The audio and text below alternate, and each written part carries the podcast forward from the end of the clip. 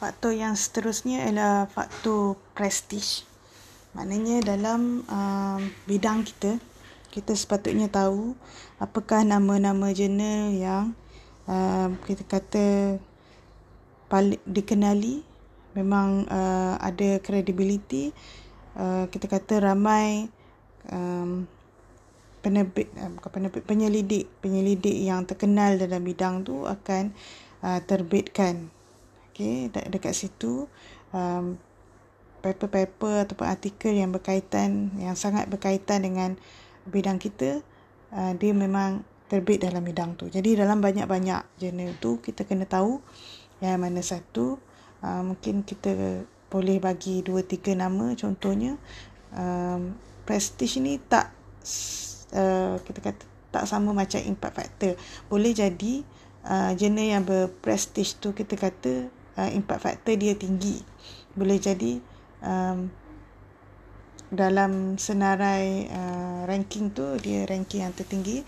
Tapi boleh jadi juga jenis tu tak tak diindeks pun dalam Scopus ataupun Web of Science. Tapi orang tahu kalau awak boleh publish dalam jurnal ni orang kata jurnal ni memang ada nama. Ternama lah kita kata orang tahu memang jurnal ni jurnal yang bagus uh, siapa yang dapat publish kat situ memang kira hebat lah contohnya macam tu.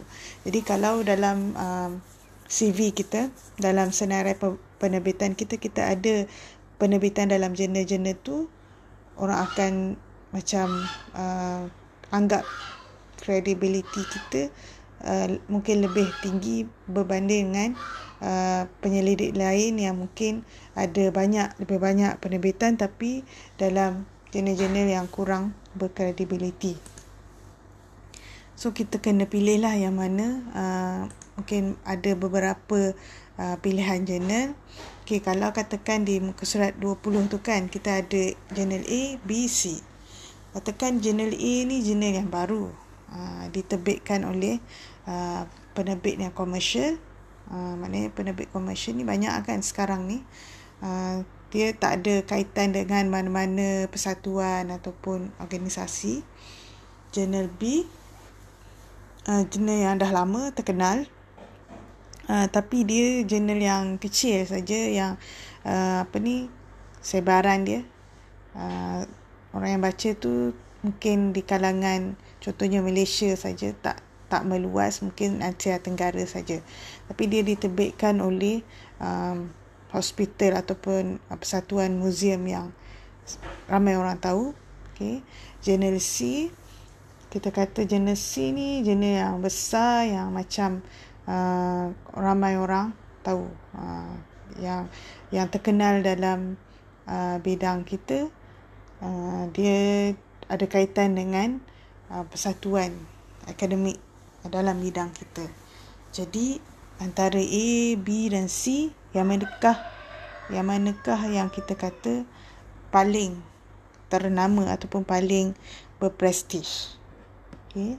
So antara A, B dan C ni sudah tentulah jawapan dia C sebab dia um, apa ni ada kaitan dengan persatuan uh, bidang akademik yang yang ada dalam bidang kita contohnya contohnya macam um, kalau STS uh, kita ada Journal Science Technology and Human Values. Itu uh, penerbit dia uh, apa ni di bawah uh, di bawah persatuan 4S um, Social Studies saya tak ingat nama penuh 4S tu. Tapi 4S tu satu uh, persatuan bawa untuk bidang STS yang memang uh, semua orang dalam bidang STS patutnya tahulah uh, persatuan tu Okay, so uh, kalau boleh dapat terbitkan dalam jurnal yang macam tu, macam jurnal C tu, itulah yang paling bagus uh, antara pilihan A, B, C tadi tu sebab dia punya circulation pun besar. Okay, uh, persatuan dia persatuan yang global contohnya uh, berbanding dengan persatuan Malaysia. Baik pilih yang itu. Uh, so, kita kata kalau kita pilih uh, B, B macam bagus kan orang tahu juga tapi circulation dia kecil je. Mungkin impact dia tak uh, jumlah orang yang baca dan orang kenal tu tak tak banyak lah. Okay. So A tu memang tak okey sangat lah sebab dia jurnal baru. So jurnal antara jurnal baru dan jurnal lama kita pilih jurnal yang dah lama di uh, ada dalam uh, dunia penerbitan ni